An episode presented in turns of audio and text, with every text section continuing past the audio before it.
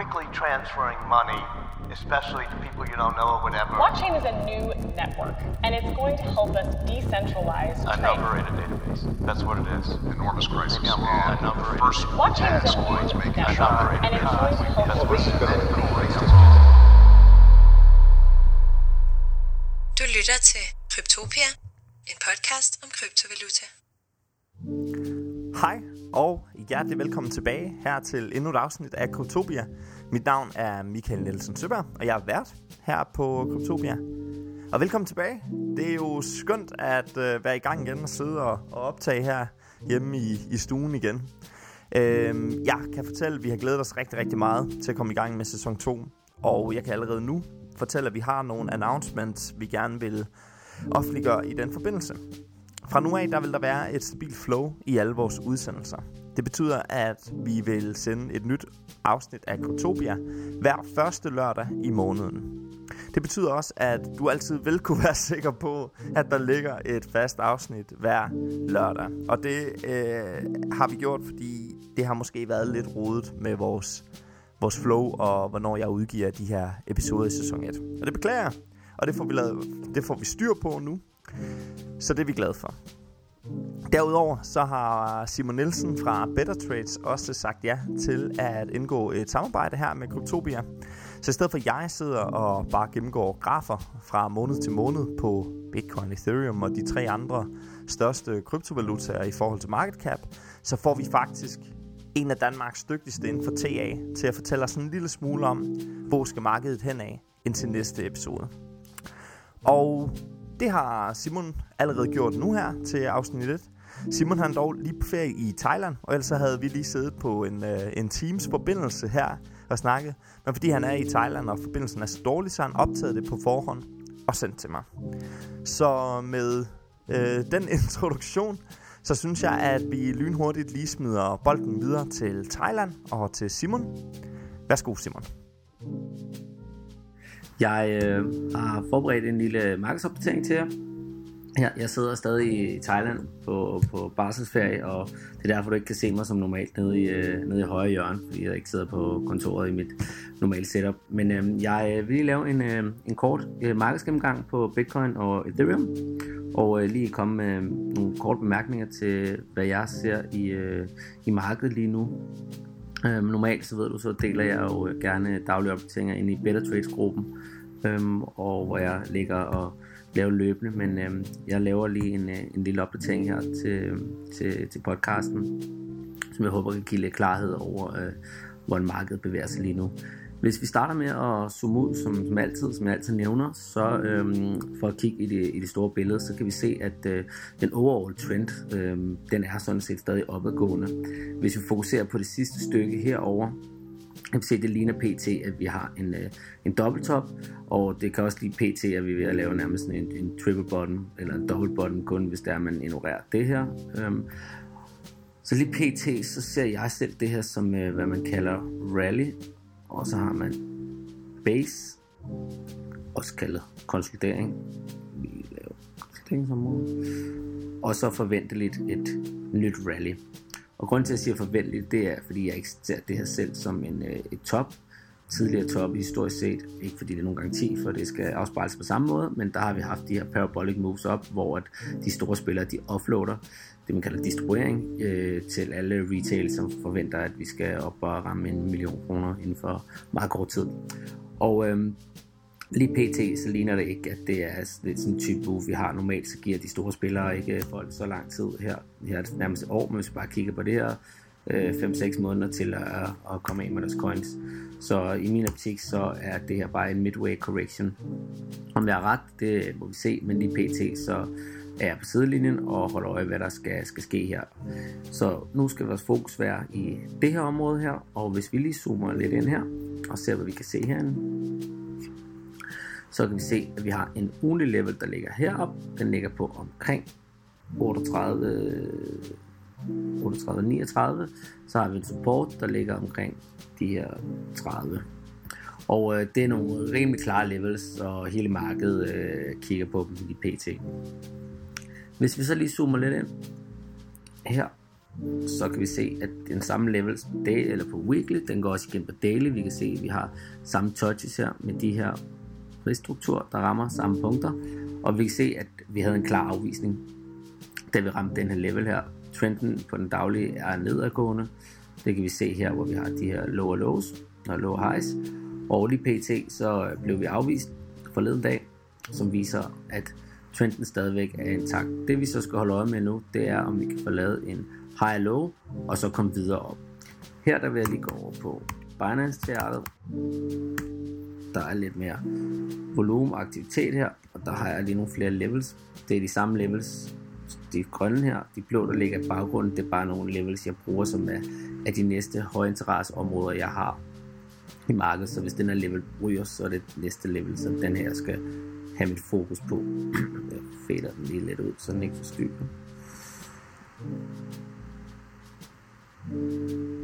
Sådan der. Så det vi kan se her, det er, at vi havde den her trendkanal, som vi har fulgt hele vejen ned. Så havde vi et breakdown her, og det begyndte så rigtig grimt ud. Men vi fik et bounce, vi røg lige ned i efterspørgselsområdet. Vi kan se med de her wicks, som ligger her. Der var stor efterspørgsel her, og vi røg tilbage ind igen. Normalt når man ser, at man har sådan en fake out, og man ryger ind igen, så det faktisk går det fra at være bearish til at være bullish, at man genvinder så hurtigt igen. Så hvis vi kan formå os at blive inde i den her, i det her neutrale område noget tid, få skabt noget mere momentum her på RSI'en, det er rigtig fint indtil videre, og få brudt ud og komme op igennem det område, der ligger her. Lad os sige, det ligger på rundetal omkring $40,000-$41,000, og vi får et stort volumencandle ind, og et stort, sådan, måske et af de der 10% candles, vi nogle gange ser, når trenden vender sådan noget her på sådan en stor candle, som vi har her.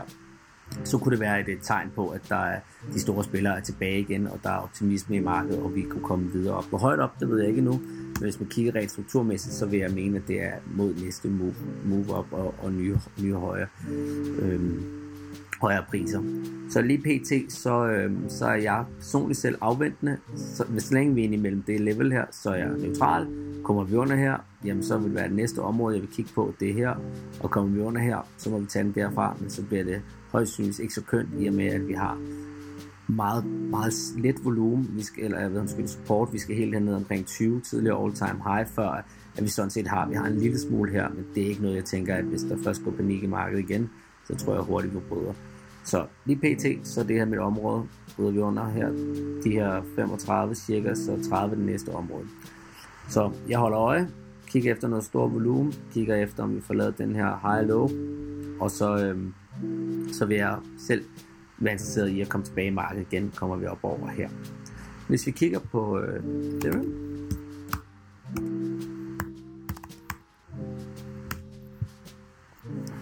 så kan vi se, at det er lidt det samme, vi ser på Bitcoin. Vi har de her to levels, hvis vi lige zoomer ud her. Kan vi se, at vi har et UNE-level liggende her, og vi har support her, og vi har modstand her.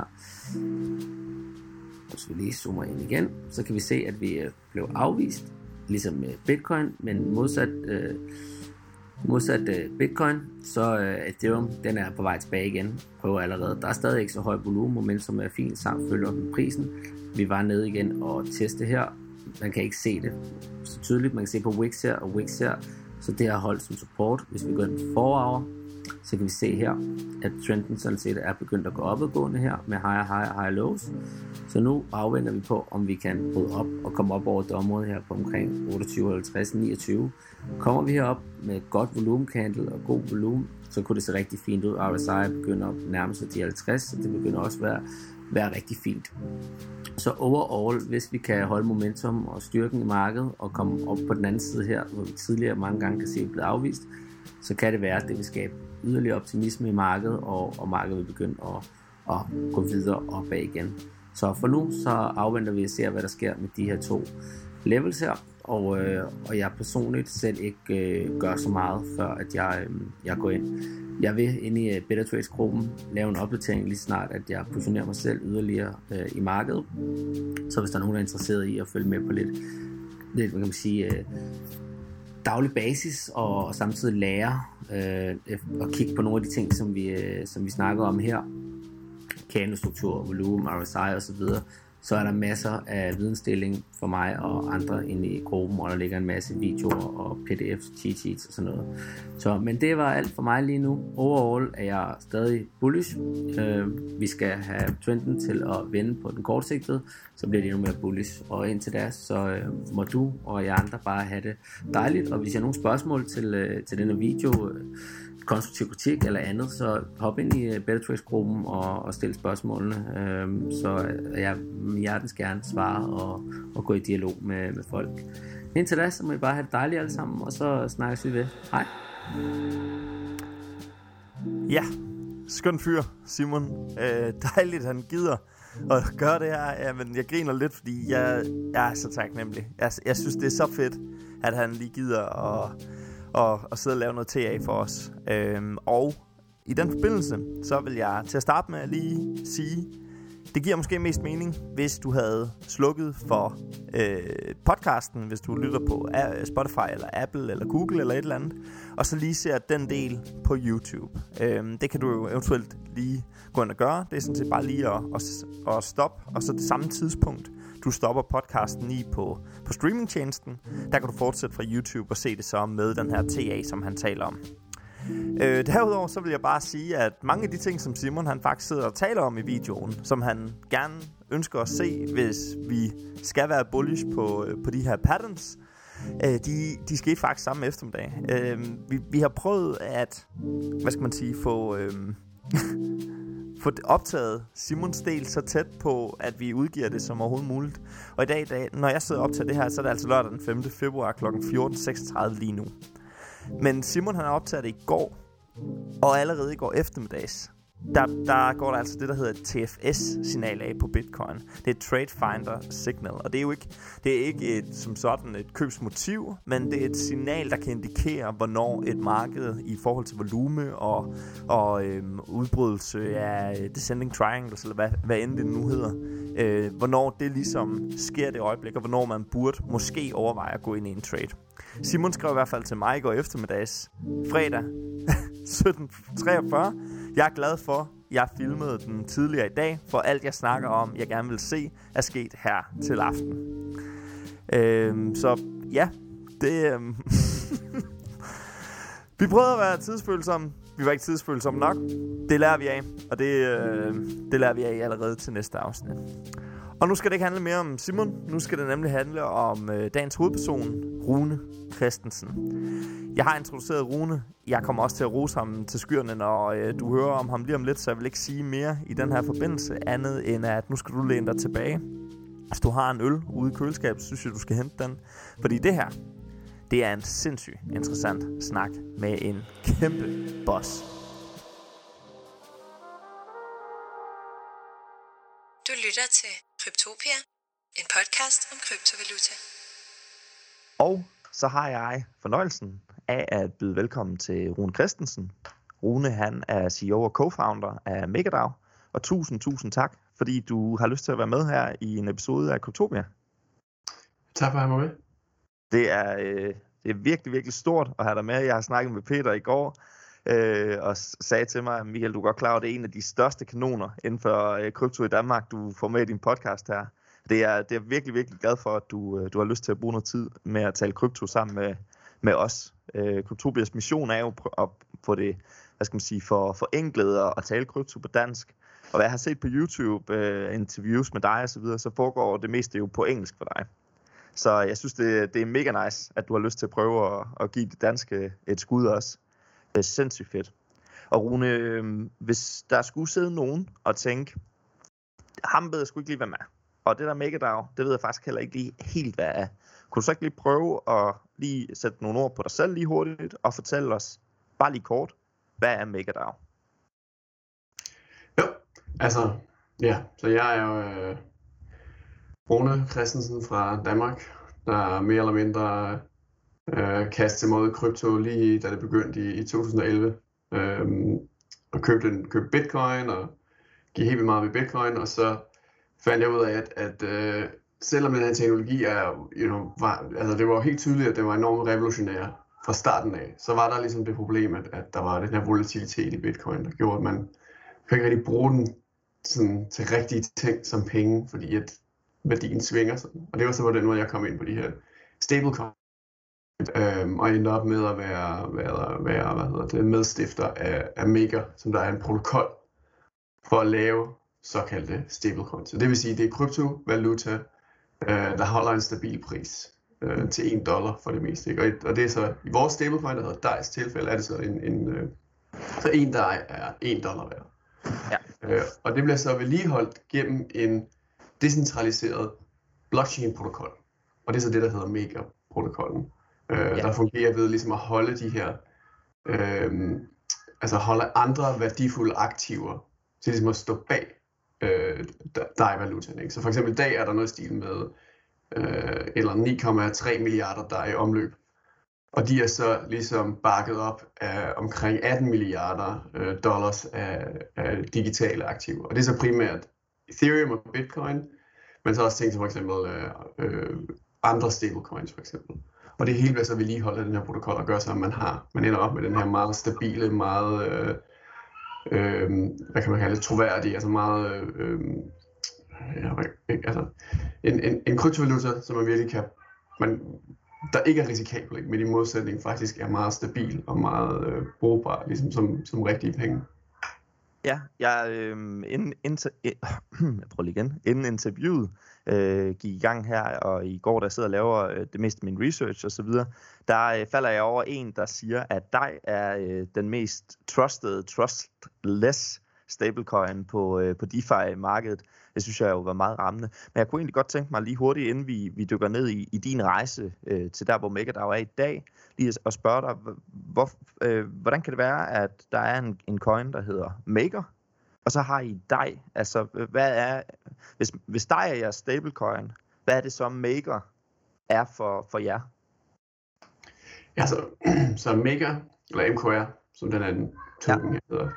Altså det er det, man kalder for en governance token, ja. Altså en kontrol token. Jeg ved ikke rigtig, hvordan man vil oversætte det til dansk, men altså, og det er, altså det er ligesom MKR, den er ligesom fuldstændig modsætning af dig, kan man sige. Så den er meget volatil, og den er ligesom ikke beregnet til, at normale mennesker skal bruge den eller tænke på den overhovedet, man skal sige. Og den har meget sådan, altså den er kompliceret i den forstand, at den skal bruges til ligesom at regulere det system, også at absorbere ligesom sådan tail-risken, altså absorbere ligesom sådan den ekstreme risiko, der findes i megasystemer, og på den måde med til ligesom at stabilisere dig. Ja. Og det, altså det bedste eksempel vil være ligesom at sige, altså man kan, altså, og det er jo sådan, det er jo derfor, at man kan sige, at det giver mening, det er fordi, at man kan sammenligne Maker-protokollen og Dai, som er med, hvordan sådan en regnskabsbogen i en bank fungerer, kan man sige. Ikke? Altså, så det er simpelthen en del af, hvordan ligesom, den helt grundlæggende måde, en bank fungerer på, kan man sige, der er blevet digitaliseret og ligesom lavet om til et computerprogram. Hvor du så på den ene side har du de her Dai, stablecoins, der altså det svarer ligesom til at have penge stående i banken, kan man sige. Ikke? Og så har du alle de her aktiver, de her collateral, der står og stabiliserer det er dig, der er i omløb. Og det svarer ligesom til for eksempel de lån, som en bank har givet ud, eller altså simpelthen de aktiver, som banken har til ligesom at stabilisere sig selv. Ja. Og MKR kan så sammenlignes med aktierne i banken. Altså det er så, den store forskel er så, at ja, for det første er det fuldstændig, at det var et computerprogram, ikke? Så der er intet firma, der er noget, ligesom ingen sådan juridisk, aftale eller samarbejde, kan man sige. Det er rent sådan mekanisk kontrol over det her computerprogram. Og det betyder så også, at man skal være meget mere aktiv som sådan en MKR-holder, end man vil være som en aktionær, for eksempel. Ikke? Fordi man er simpelthen direkte med til at tage alle beslutninger. Og man har den her meget sådan direkte risiko i, at hvis der går noget galt, så bliver man simpelthen ramt. Og det, der sker, det er, at de her MKR-tokens, de bliver udvandet.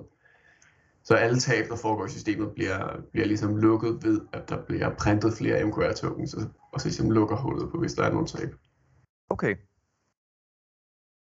Ja, det er jo komplekst. Det er jo komplekst for sådan en noob som mig, der sidder og skal prøve at lære lidt om det her. Men jeg synes, jeg prøver at holde tungen lige i munden i hvert fald. Jeg har lige et hurtigt nysgerrigt spørgsmål i forhold til Maker, inden vi sådan lige går i gang med din rejse her til krypto og så videre. Jeg kunne se, at der kun er 1 million i fully supply af Maker.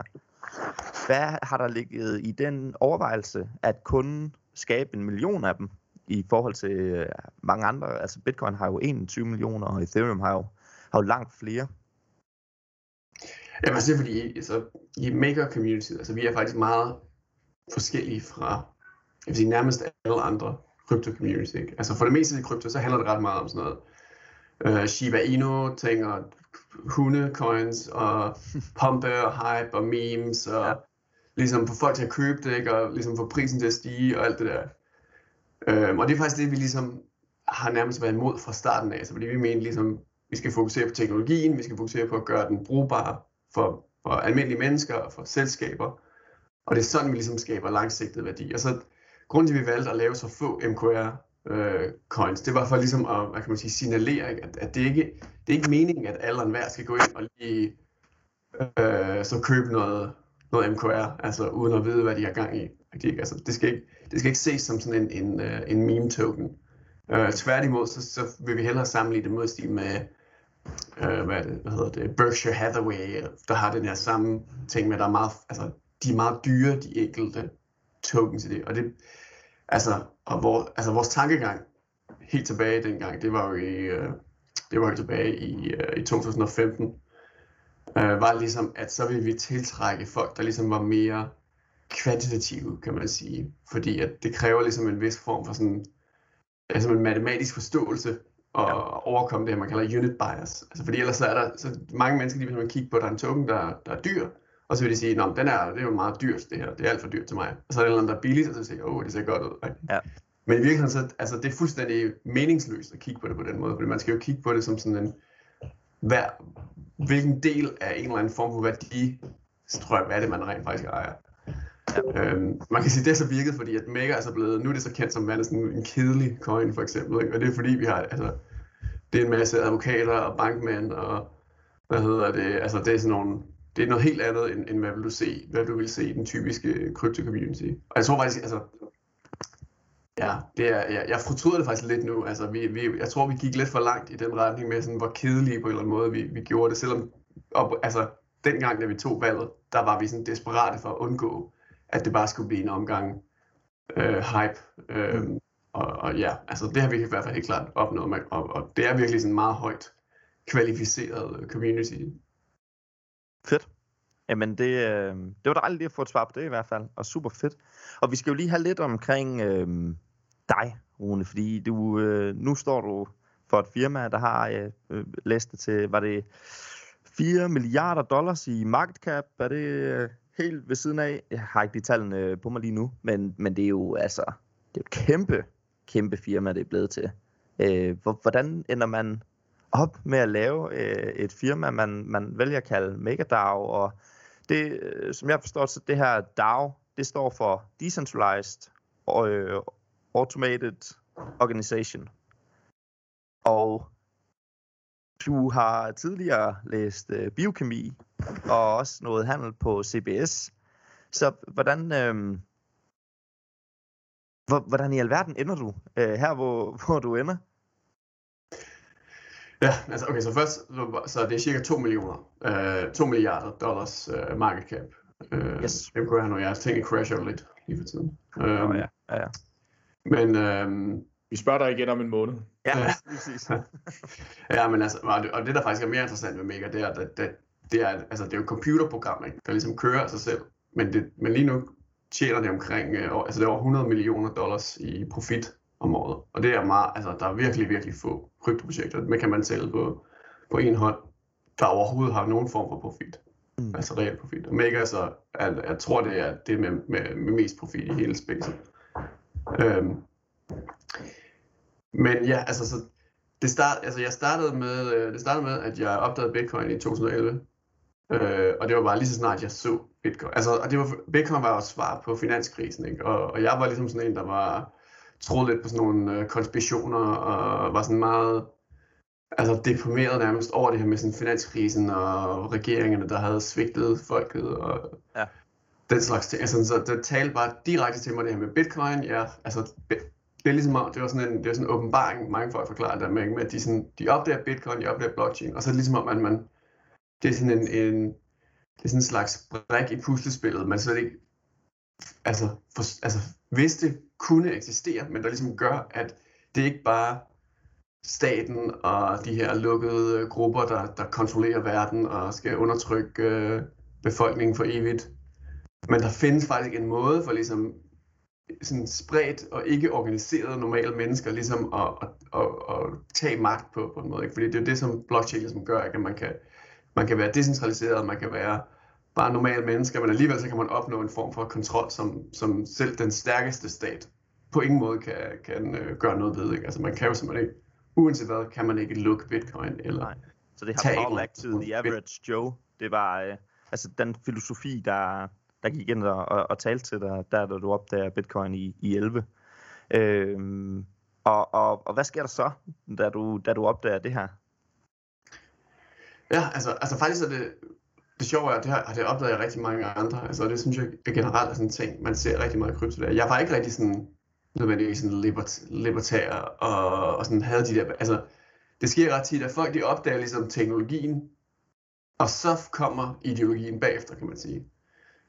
Og det passer også med, at lige pludselig, når man har, hvis man opdager teknologien, og man ser et eller andet potentiale med det, og man køber nogle bitcoins, så lige pludselig så er det ret convenient, ligesom at det hele sådan world, altså den måde man ser verden på, lige pludselig sådan supporterer, at de her bitcoins skal stige i værdi, for eksempel. Ikke? Det er noget, jeg sådan er meget stor fortaler for det der med. Der er så meget af alt det, der bliver sagt i kryptospacet, det kommer alt sammen på, hvad tjener jeg penge på at sige? Så hvis det er ligesom i min interesse, at libertær ideologi og alt det der, det er, det er det rigtige, og, altså så lige pludselig så tror man meget mere på det, ikke, hvis man rent faktisk har det her skin in the game og købt nogle bitcoins. Så det er ret meget sådan, at det fik mig virkelig sådan, den der Ron Paul og nærmest anarko-kapitalistiske var i et godt stykke tid i starten af bitcoin. Altså jeg var virkelig sådan en det man kalder en bitcoin maxi til den gang i starten der, da jeg først var inde i bitcoin. Mm. Og så købte jeg en masse bitcoin, jeg smed alle mine penge i bitcoin, og så tjente jeg vanvittigt mange penge, altså dengang for mig. Jeg tjente over 1 million kroner på at spekulere på bitcoins, og det var bare fuldstændig crazy for sådan en studerende, ikke? Altså, og så mistede jeg alle pengene igen, fordi jeg bare holdt de der bitcoins der. Så det var ikke, jeg nåede ikke engang at realisere noget som helst. Jeg nåede bare ligesom at føle, som om jeg havde tjent en masse penge, og så mistede alle pengene igen. Og det var så det, der ligesom fik mig den oplevelse, den der, altså, fordi det er jo virkelig, sådan emotionelt hårdt, kan man sige. Altså, og føle, at man har fået noget, så få det taget fra igen. Det er jo værre, end at der slet ikke er sket noget, ikke? Altså, ja. Og det er det, man i økonomi kalder loss aversion. Altså det er faktisk værre, når der er ustabilitet. Selv hvis du ender op det samme sted, så er det værre, end hvis der slet ikke var sket noget. Ikke? Mm. Og det fik mig så ligesom til at indse, at det fungerer ikke. Med, altså det kan godt være, at bitcoin er så fantastisk, og der er den her stærke ideologi bag osv., ikke? Men i praksis vil det ikke blive adopteret af normale mennesker. Altså det er fuldstændig umuligt, ikke? Fordi der er jo ikke nogen, uanset man har alle mulige fordele, hvis man skal acceptere den her volatilitet, så vil det bare ikke ske, fordi sådan er det med ny teknologi. Det kan ikke adopteres, hvis det har en eller anden ulempe. Altså det skal være meget bedre end det eksisterende, og så skal det bare være smooth, ikke? Okay. Så det var der stablecoins kom ind, og så jeg på den. Jeg opdagede nogle forskellige stablecoin-projekter. I 2014 var der nogle få, der sådan begyndte at tænke på, at man kunne gøre det her ved at lave sådan mere avancerede blockchains. Ikke? Så man kunne gå fra bitcoin, der ligesom er meget, meget simpel, meget gammel teknologi nu til dags, ikke?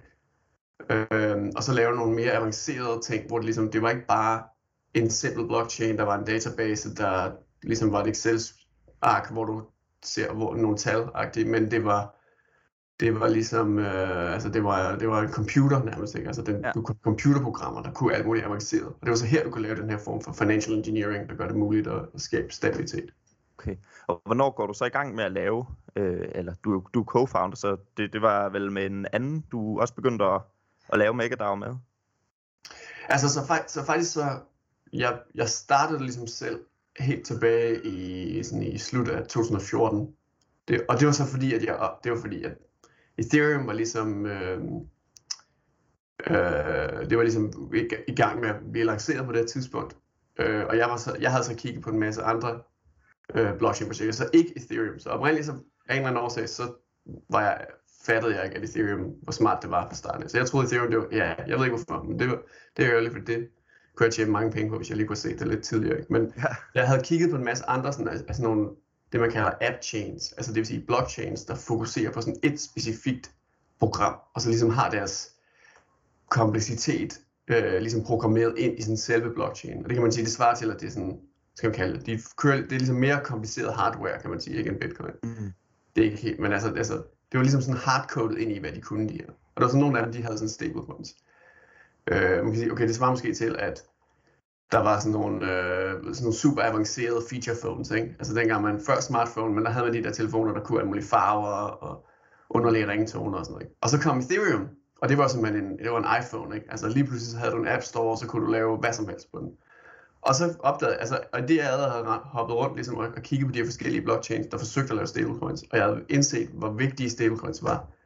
Men jeg var også frustreret over, at det lykkedes dem ikke at få de her stablecoins adopteret, så de fik teknologien til at virke, men de kunne bare ikke få nogen til at bruge det, og det ligesom, altså, og det var simpelthen fordi, at det var for svært at håndtere den her sådan hardcoded sådan system, hvor det hele ligesom er lavet af et team, og du ikke ligesom kan sådan, du kan ikke have den der organiske udvikling. Mm. Og så gik det op for mig, for det første potentiale ved Ethereum, fordi der ligesom var den her frie adgang til at programmere på det. Ja. Men så også, at der ikke var nogen, der lavede nogen stablecoin der. Så folk lavede alt muligt andet, men der var ikke nogen, der stablecoin var, jeg tror det var dengang, der drømmede man ligesom så stort. Altså der tænkte man så stort, at det der med at lave en stablecoin, det virkede simpelthen for kedeligt, fordi det havde man ikke tid til. Man havde gang med eller andet meget mere højt flyvende, ikke? Og så jeg bare sådan, at det er jo vanvittig mulighed, fordi at en stablecoin kommer til at ligge sådan under for det hele, ikke? Altså kommer til at være det, som det hele er baseret på. Mm. Så jeg gik sådan i selv gang med ligesom at lave det helt grundlæggende sådan teori omkring det sådan økonomiske mechanism design. Ja. Og så var der så kom der så nogle andre mere ret tidligt, der begyndte ligesom at programmere det og så videre. Sådan. Og i forhold til din stablecoin, I har lavet jeres Dai her, den har jo fået ret meget succes, og blev egentlig også betragtet som den stablecoin, der har allermest succes i verden. Og jeg kunne læse mig frem til, at I havde hjulpet Argentina ret meget med de her problemer dernede. Er det korrekt forstået? Ja, altså Argentina er ligesom sådan en typisk case, hvor det var både for Bitcoin og for alle krypto, der ligesom... Ja. Altså det har altid været et sted, hvor man ligesom har ment, at det her kryptoadoption kan ske, fordi de har hyperinflation, ikke? Så de vil rigtig gerne holde deres penge i noget andet end deres egen møntfod. Og så rigtig tidligt, så var der ligesom nogen fra MakerCommunity, der var ude og ligesom forsøge at lære folk, hvordan man kan bruge dig, efter vi havde lanceret det i 2017. Og det blev så ligesom sådan organisk adopteret nede i Argentina, sådan ret hurtigt. Vi var der sådan rigtig tidligt ude i Argentina. Og hvordan gør man det? Altså for mig, jeg læser selv entreprenørskab og design, og skal ud nu og hjælpe en masse virksomheder med at få synliggjort deres produkter, eller selv være iværksætter eller et eller andet. Det er jo den vildeste case, det her. At få et helt land til at adoptere din coin. Hvordan i alverden har I gjort det? Det er jo helt fantastisk. Ja, altså, det er faktisk lidt sådan et build it and they will come moment, jeg ellers generelt mener, det er ikke en rigtig, altså det var sådan lidt tilfældigt, kan man sige, så det var, altså vi havde hyret nogle argentinere på teamet, og der havde været argentinere, der simpelthen var tiltrukket til projektet, fordi de var sådan, jeg skal være med til at bygge det her, fordi jeg ligesom skal bruge det, det er vigtigt for mig, at vi laver sådan noget her, sådan så det er ligesom, men så det er faktisk, altså vi har ikke rigtig sådan kunnet kontrollere det, det er simpelthen fordi, at det har bare appelleret til den her userbase i Argentina. Ikke? Og så det, altså, det, for det første, det er en digital dollar, så det er rigtig smart, hvis man render rundt med sådan nogle gamle ødelagte dollarsedler, så det er rigtig fedt at kunne holde dollars på telefonen i stedet for. Og så en anden ting er det her med, at det er decentraliseret. Altså at det ikke bare er en digital dollar, men det er en digital dollar, der har den her form for sådan suverænitet, kan man sige. Altså, hvad jeg kalder det, ikke? Altså, hvor den kan ikke blive ligesom frosset af en regering eller sådan noget lignende. Mm.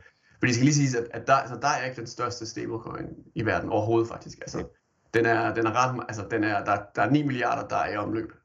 Men hvis du giver for eksempel Tether, ikke, som der er den største, den er der også noget med, der er 70 milliarder af dem. Og der er også USDC, som der er en anden af de her, der 30-40 milliarder af dem. Men det der med dem der, de er centraliserede, ikke? Altså, de er sådan set bare firma, der har udstedt nogle tokens, så siger de, ja, stol på os, vi skal nok give jer $1, hvis I kommer med vores. Men der er ikke rigtig nogen, altså, og selvfølgelig laver de nogle audits nogle gange og så videre, ikke? Men altså i sidste ende, så stoler man bare på, at der er et firma med en pengetank, der lover ligesom at give dig penge tilbage. Og med Maker, der de går mere eller mindre godt. Ja, altså med Maker, der kan du simpelthen verificere, at pengene er der. Du kan se, de ligger i systemet på blockchainen, ikke? Og de ligesom beskytter den her kode, som der er blevet, altså der er tusindvis af mennesker, der har kigget igennem, og hvor man ligesom kan se, at der er ikke nogen person eller autoritet eller firma, der kan ligesom komme ind og pille ved de her aktiver, der står bag. Altså det er kun ligesom computerprogrammet selv, altså Maker-protokollen selv, der kontrollerer det, og det betyder så, at hvis du holder en DAI, så har du ligesom en form for sådan meget, meget stærkt altså sådan krav, kan man sige, eller jeg ved ikke, måske ikke sådan claim, altså på at kunne få adgang til det her underliggende collateral, altså de underliggende aktiver. Og det, der er det element i mig, der er den her form for sådan virkelig sådan neutralitet og sikkerhed, der ligesom gør, at du skal ikke stole på en eller anden autoritet. Det var sådan noget, der så altså specifikt også appellerede til argentinerne, så det var derfor, vi kunne få meget mere succes der, end de her andre stablecoins, og det spredte sig sådan ret hurtigt. Og det er så især, altså det er så i Buenos Aires, så det er sådan, altså jeg tror ikke, jeg tror ikke et eller andet tilfældigt sted i Argentina, der vil du se, hvad der var folk, der brugte dig. Men i Buenos Aires, altså, jeg har aldrig selv været der, men altså jeg har hørt, at det er virkelig sådan, at du kan virkelig, altså der er mange steder, hvor du kan betale med det i butikkerne, og der er sådan nogle, du kan bestille sådan en gut, der kommer på en scooter, og så kan du give ham kontanter, og så giver han dig dig, for eksempel. Ikke? Altså der er sådan nogle services med, hvordan man kan veksle det på den der. Sygt. Ja, altså, og det er fordi, det simpelthen bare har passet lige ind i det eksisterende grå marked for den her, altså for dollarsedler, ikke? Der er allerede eksisterende. Og der er vi jo langt fra her i Danmark. Og Peter, du får bolden lige om lidt, men du nævnte selv, inden vi gik i gang her, at du godt kunne tænke dig at tale lidt om Danmark, fordi vi er jo sådan lidt, som du selv nævnte, et tredje verdensland inden for krypto. Og så noget med, at der kommer en dude på en scooter, og jeg giver ham et par $100, og så får jeg dem overført i en decentraliseret stablecoin. Det er vi jo langt fra her i Danmark. Jeg kunne godt tænke mig sådan helt objektivt at spørge dig om dine tanker i forhold til implementeringen af krypto i Danmark. Fordi den vil jo umiddelbart ligge lige til højrebenet. Vi på en eller anden måde vil jo være et af de nationer i verden, der har allernemmest ved at implementere krypto, fordi vi allerede er de her, ja, hvad er vi, 99% digitaliseret eller sådan noget. Så hvad er dine tanker i forhold til Danmark? Hvad skal der ske for, at Danmark begynder at tage fat i den her implementation? Fordi vi har jo også i podcasten her talt blandt andet om, jamen smart contracts kunne jo i teorien få al momsvindel til at forsvinde her i Danmark. Så der er jo virkelig, virkelig use cases, hvor det kan bruges simpelthen på et stort samfundsmæssigt niveau.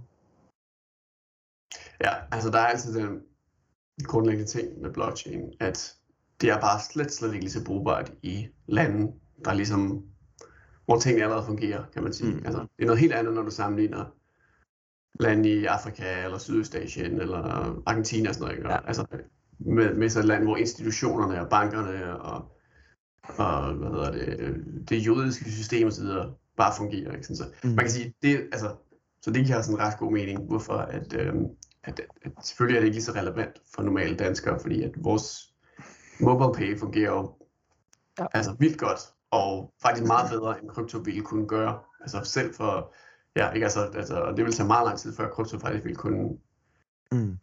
Og ovenikøbet er det ikke engang sikkert, at krypto nogensinde skulle det jeg kalder ligesom, det skal sådan, altså krypto er ikke noget, der ligesom skal ned i halsen på folk, kan man sige, ikke? Altså det er noget, der ligesom skal ligge bag de her systemer. Ja, det kommer naturligt. Ja, men sådan er det faktisk ikke i, altså der er nogle lande, hvor sådan fungerer det ikke. Altså sådan noget i Argentina, der vil folk gerne have det ned i halsen, kan man sige, ikke? Altså fordi det de har lige nu, det er penge, der er hyperinflation eller sådan nogle ødelagte gamle dollarsedler, ikke?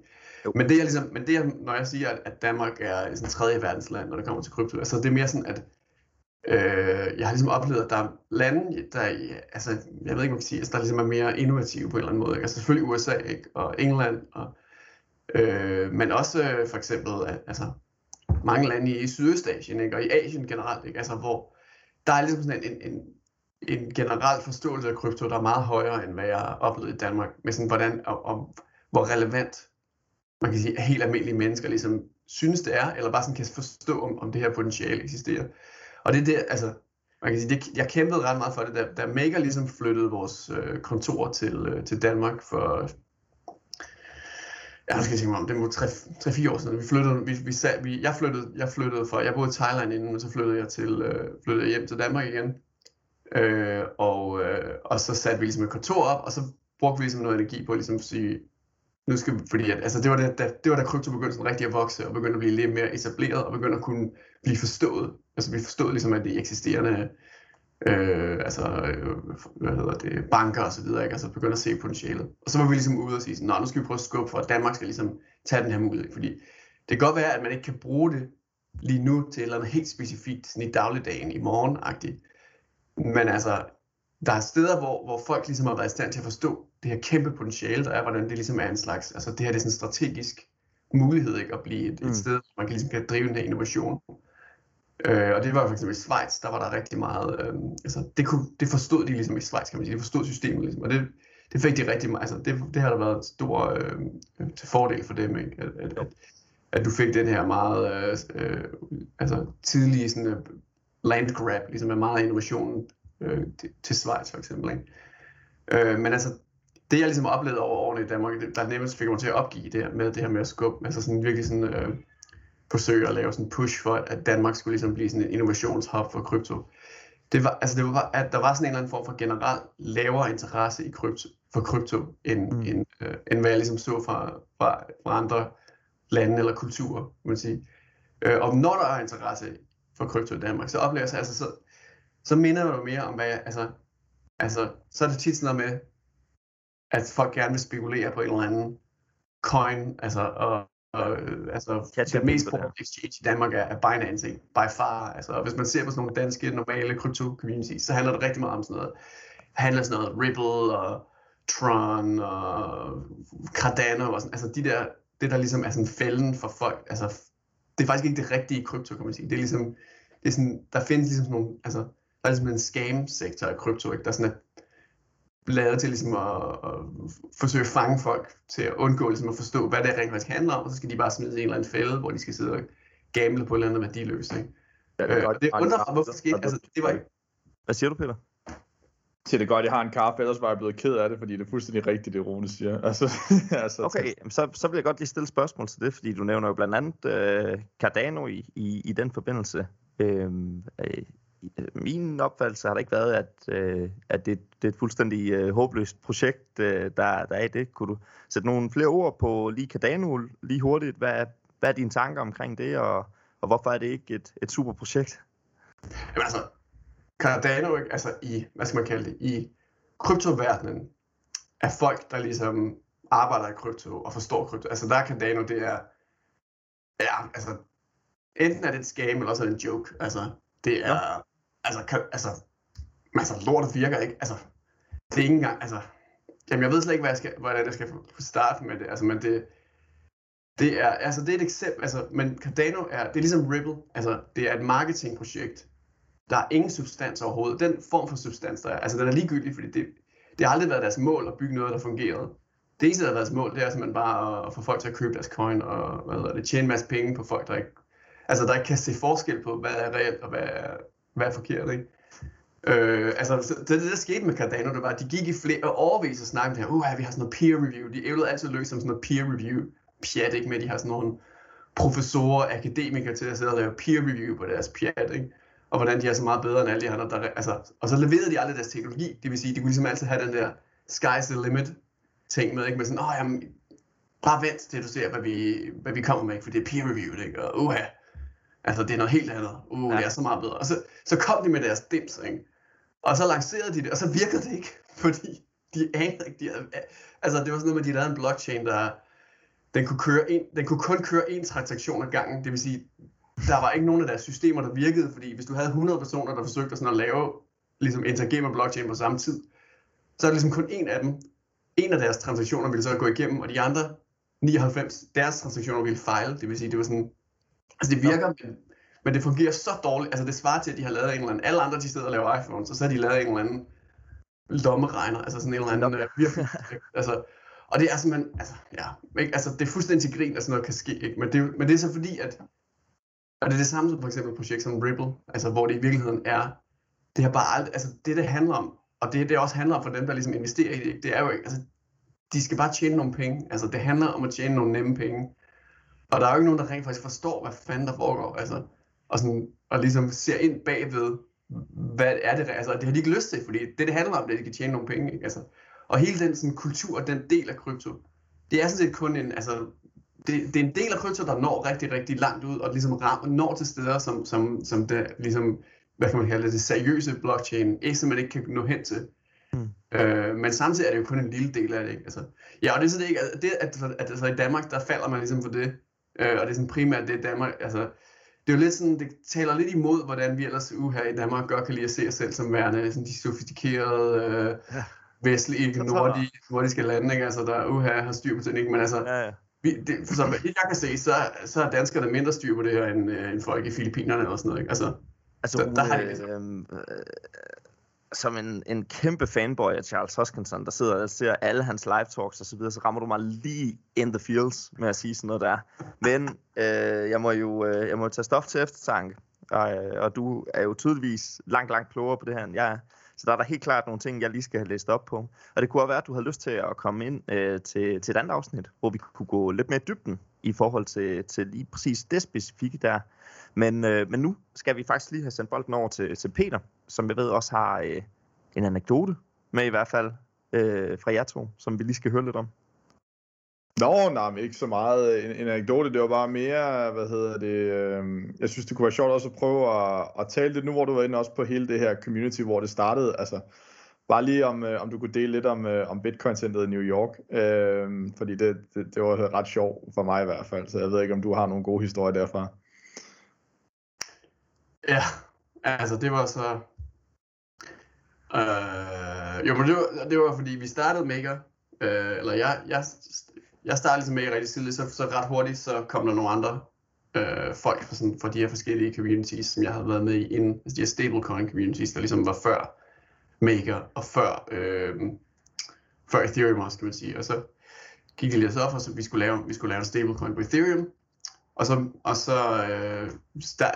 kom vi ligesom, altså så fik vi ligesom stablet det her sådan helt oprindelige team på benene, og det var især mig og så min primære co-founder, der så tog til New York, eller han boede faktisk i New York på det tidspunkt, så jeg tog til New York for ligesom at besøge ham, skulle vi sidde ned og ligesom sidde og lave det indledende arbejde samtidig. Og til den tid, altså, der var jo sådan fattige, altså nærmest ikke, altså det var jo sådan, i 2015 der var krypto, det var sådan, altså det var ikke særlig godt gang i den, kan man sige. Og det var mest Bitcoin, altså der var ikke rigtig noget andet end Bitcoin dengang. Og det eksisterer til den dag i dag, ikke? At der er sådan en ting med Bitcoinere, der ligesom, de kan ikke lide andre ting end Bitcoin. Og dengang, der var det, altså i dag der er en minoritet af kryptoverdenen, det er de her Bitcoin-maksimalister, som man kalder det, ikke? Men dengang, der var ligesom det primært, det var, alle var sådan set Bitcoin-maksimalister. Rune, kunne jeg få dig til lige at uddybe, hvad er en Bitcoin-maksimalist? Jamen altså en Bitcoin-maksimalist, det er den samme, altså det er ligesom den samme dynamik, der får det her til at ske med, at folk de tror Cardano er så skide godt, selvom altså uden at vide hvordan teknologien er en joke for eksempel, ikke? Eller Ripple er så godt uden at vide at det er et scam, der så folk der investerer i Bitcoin på grund af det filosofiske. Nej, altså man kan sige, jeg vil ikke tro at folk der ligesom falder for Ripple eller falder for Cardano, det er på grund af filosofi. Man kan sige det, med Bitcoin, der kommer det til udtryk mere som sådan en filosofisk ting. Men altså i praksis, der vil jeg mene, at alle de her ting, det er alt sammen baseret på, hvor har man sine penge investeret. Og det er ligesom der, hvor man lægger sine penge, der lægger man ligesom også sine følelser, kan man sige, ikke? Mm. Og så er der nogen, de kan ligesom gå meget, altså der kan det gå så vidt, at man ligesom nærmest lægger sin identitet i det. Og det er så sket især rigtig meget med Bitcoin. Også fordi det Bitcoin med har den her sådan filosofiske... sådan en grundsten i sig, ikke? Altså den har det her med, at det var en reaktion på finanskrisen, ikke? Altså det er simpelthen bygget ind i Bitcoin-blockchain, ikke? Og det, hvis du finder sådan en rigtig bitcoiner, så vil de evneløse om det i, altså du kan bare få dem til at, du kan få dem til at snakke om det i timevis, hvis det skulle være, ikke? Altså hvor smukt det er, og fantastisk, og, ikke? Altså, men altså det jo også handler om for dem, det er, at de har en masse bitcoins, så det er meget vigtigt for dem, at prisen på bitcoin stiger. Og de kan ikke lide, hvis der er andre coins, fordi så kunne der være folk, der tog deres bitcoins og brugte dem til at købe andre coins med. Og så skaber den her bitcoin-maksimalisme, hvor ligesom andre ting er ligesom haram nærmest, ikke? Altså det er ligesom imod Guds ord at gå ud og lege med andre kryptoting, der ikke er det ægte bitcoin. Men og pointen er, at det var ligesom sådan, tilbage i 2015, grunden til, at det egentlig opstod, at der var det her med, at andet end bitcoin er haram og og urent og så videre. Det var fordi, at det eneste, der nogensinde havde eksisteret andet end bitcoin fra cirka 2009 til 2015 eller sådan noget stil, ikke? Det var sådan nogle, scams. Så det var ligesom kopier af bitcoin, der ligesom var dårligere end bitcoin på en eller anden måde, og hvor der var nogle penge, folk der ligesom fik en masse bitcoins, altså de her kopier her til at starte med, og så forsøgte de at skamme andre folk til at købe deres fuldstændig værdiløse projekt, ikke? Og det skabte sig sådan en slags immunforsvar i communityet i bitcoin, om at man skal ikke røre noget andet end bitcoin, fordi det scams alt sammen. Men så, da så begyndte at komme rigtig legitim teknologi, så skete samme reaktion til det, at det må også være et scam-agtigt. Og så blev det mere over i, det kan godt være, at det ikke er et scam, men jeg kan ikke lide det, fordi jeg har en masse penge investeret i bitcoins, så jeg gider ikke heller noget, der kan konkurrere med bitcoin, ikke? Okay. Og så, ja. Og så tror jeg, oven i det, så havde det også noget at gøre med, at man dårligt turde tro på det. Altså jeg kan da huske, fordi jeg kan genkende alt det, du siger der med. Og så er der også den her med, at det var også bare det her med, hvis bare bitcoin kunne virke, så ville det være fantastisk. Så det der med også at dilute fokus ved at sige, lad os nu bare alle sammen samarbejde om at få bitcoin op at stå. Altså det kan jeg da huske, var en stor del, synes jeg, også af communityet. Altså det var sådan lidt, fuck nu af med alle jeres nye idéer. Altså er I ikke klar over, hvor svær den her mission bare er, som den er? Altså hvorfor skal vi nu til at prøve at få storhedsvanvid med alle mulige andre ting? Altså det tror jeg også var en del af det. Ja, jeg var faktisk selv i den camp, da Ethereum blev annonceret. Så da Ethereum blev annonceret, så var jeg inde og skrive nogle sure kommentarer om, hvad jeg tænker, hvorfor bruger jeg så meget tid på det her pjat, og hvorfor bygger det ikke på bitcoin, og altså var jeg under evneløs og totalt idiotisk, ikke? Altså, men jeg tror virkelig, det er den der finansielle motivation, altså alt i krypto, ja. Næsten alt, det kommer fra det der med, hvor har du investeret dine penge, og så snakker du ligesom din bog, ikke? Altså. Det er jo egentlig super interessant, at du har siddet og været så meget imod Ethereum, men samtidig så kunne jeg jo se på YouTube, at Vitalik har jo simpelthen siddet og skamrost MakerDAO smittet de projekter på Ethereum-netværket, der simpelthen har imponeret ham allermest. Og MakerDAO bliver jo også omtalt som den her granddaddy of DeFi. Det må jo også være en titel, som du er stolt af at gå ud fra. Ja, altså helt klart. Og det er jo fordi, man kan sige, altså, jeg indjuster ligesom med at skifte mening, kan man sige, omkring bitcoin og Ethereum og så videre. Og det kan man også sige, det stammer fra det med, at jeg så en mulighed, og på en måde, altså jeg så en mulighed for at skabe værdi, og på en måde kan man sige, som jeg lige pludselig, så var det i min interesse, at det skulle gå godt for Ethereum, ikke? Og så var det, gjorde det muligt for mig ligesom at afprogrammere den her bitcoin-maksimalisme ud af min hjerne på en eller anden måde, ikke? Altså, og nu er jeg selvfølgelig, altså nu til dags, der er der heldigvis ikke så mange, der er ikke lige så mange, der ryger den der form for sådan meget simple fælde, ikke, med at ligesom ikke at kunne separere ligesom det rationelle og det finansielle fra det emotionelle, ikke, og det politiske og det ideologiske osv.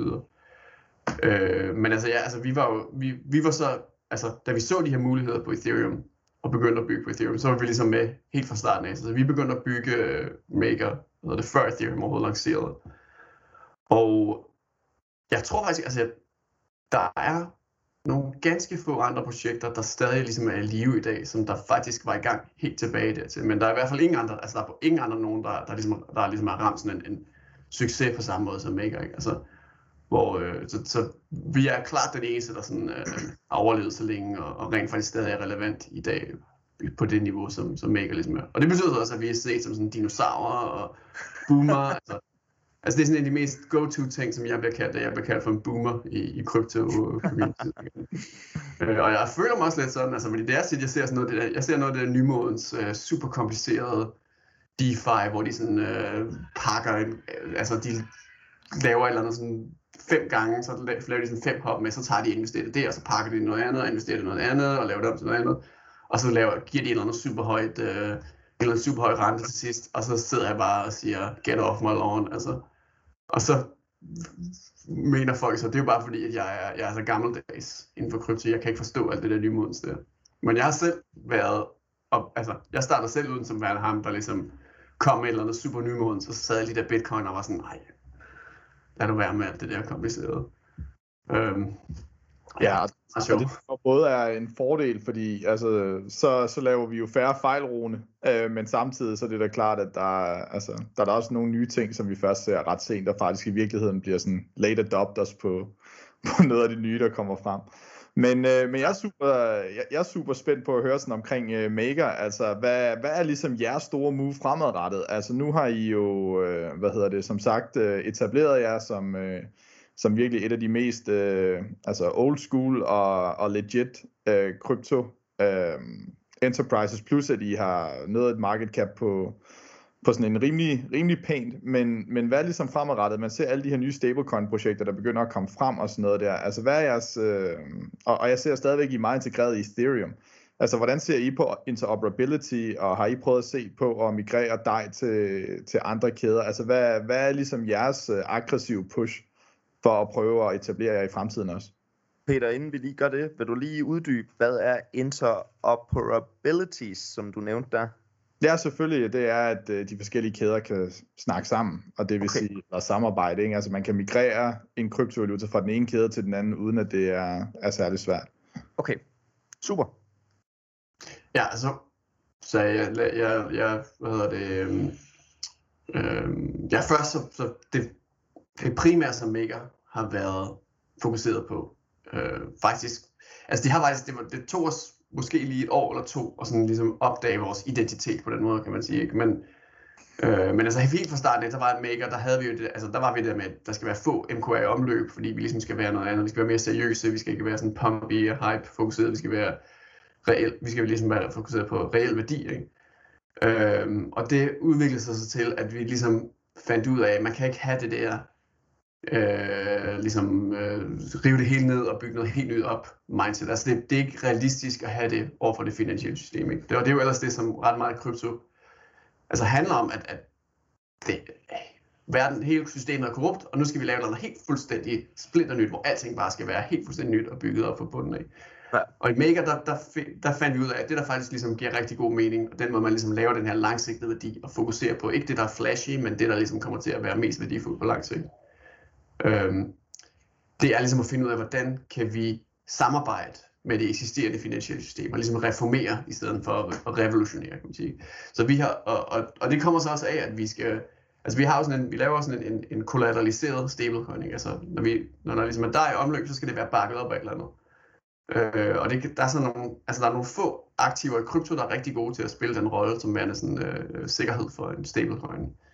Men det er simpelthen det primært Bitcoin og Ethereum. Der er ikke rigtig noget andet, der ligesom på nogen måde nærmer sig deres niveau, når det kommer til at kunne levere, altså både den stabilitet, men også ligesom levere, ligesom have den form for efterspørgsel for ligesom at være en, der går ud og leverer stabiliteten, kan man sige. Og det fandt vi så meget hurtigt, at der simpelthen der er ikke nok Bitcoin og Ethereum til at bakke alle de her stablecoins op, som der ligesom er efterspørgsel for. Så du er nødt til at også at gå ud i den virkelige verden og finde rigtig værdi i den virkelige verden til også at skabe den her stabilitet, fordi ellers er du nødt til at have sådan noget Dogecoin og sådan noget, altså så er du nødt til at gå ud i sådan noget mere spekulativt, hvor det hele så kan, det er et korthus, der ligesom kan falde sammen, ikke? Og vi så ligesom, at det er ikke lige så flashy at gå den vej, helt klart, altså, men ligesom det sikre og det langsigtede, det er at kigge på, hvordan får vi noget sådan, altså hvordan går vi ind og får noget, fast ejendom, og ligesom får taget fast ejendom ind på blockchainen, og brugt det som sikkerhed for dig, ikke? Ja, og fordi Rune, hvis jeg må stille dig et hurtigt spørgsmål i forhold til det her med at have backed security på blockchainen der. I min research omkring MakerDAO, der fandt jeg også ud af, at du kunne faktisk tage et lån i din egen kryptovaluta, altså simpelthen lave pant i din egen kryptovaluta. Og sådan som jeg har forstået det, så hvis... skal lige... jeg er jo noob, skal du huske på. Så nu skal jeg virkelig passe på med, hvad jeg siger her. Men som jeg har forstået, så skal du have 150% collateral, altså kapital, for at kunne låne 100%. Det vil sige, at jeg skal have 1,5 million i bitcoin for eksempel, for at kunne låne 1 million bitcoins. Er det korrekt forstået? Ja, altså det du snakker om her, det er simpelthen helt grundlæggende sådan, systemet fungerer. Så det er det her med, at du har, altså det er ligesom en, det kan svare til ligesom en bank, en bankbog, kan man sige, eller sådan en bank, altså, hvad kalder man det, ligesom regnskabet i en bank. Ikke? På den ene side, der har du Dai stablecoins, der ligesom er omløb, og de bliver så bakket op af de her aktiver, der står bag, der ligesom er altså den værdi, der står bag de her Dai. Og det er det samme i en bank. Altså en bank, der er det bare, der er det ligesom penge, der sat i banken. Det er det, der svarer til en stablecoin for dem. Og så de aktiver, de har, det er, realkreditlån for det meste. Ja. Det er meget, så det er meget fast ejendom, realkreditbaseret. Altså, jeg havde en kammerat, da jeg sad og læste op på det her i går med ham, der siger, jeg tager sgu da aldrig et lån i banken igen, hvis jeg kan gøre det der med min krypto. Så det er jo på en eller anden måde en fuldstændig revolution af måden, vi tænker realkreditfinansiering. Altså det er i hvert fald meget brugbart i krypto, ikke? Hvis man allerede er i krypto, og man allerede har bitcoin, eller allerede har Ethereum, så er det smart at kunne belåne det, ikke? Fordi man kan gøre det på den her programmerede måde. Så det er, sådan, det er lynhurtigt. Altså, du gør det som, du kan tage et lån. Altså, du kan låne $100 million, hvis du har lyst til det. Så længe du har sikkerheden, så kan du gøre det på 15 sekunder med Maker, ikke? Altså. Og så kan du betale tilbage igen et minut senere, og så skal du kun betale rente i det minut, ikke? Og det fungerer, det er fuldstændig sådan... snap, altså ikke, det fungerer bare. Og der er ingen risiko, der er ingen nogen mennesker, der skal være involveret, der er ikke nogen papirarbejde, vel? Det fungerer bare fuldstændig automatisk.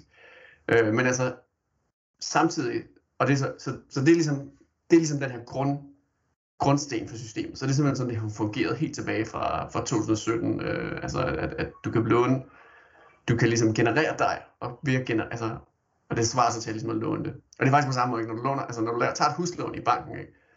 Så er det jo heller ikke, du låner ikke penge, der eksisterede før.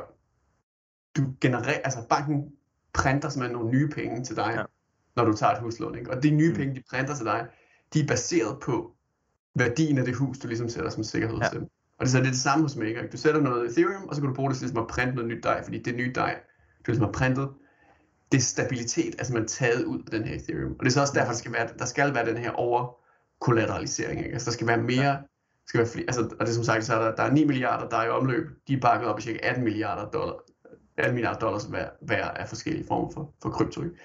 Men det, der så er det næste skridt, det er det her med, at det ikke nok bare krypto. Du skal også have rent faktisk rigtig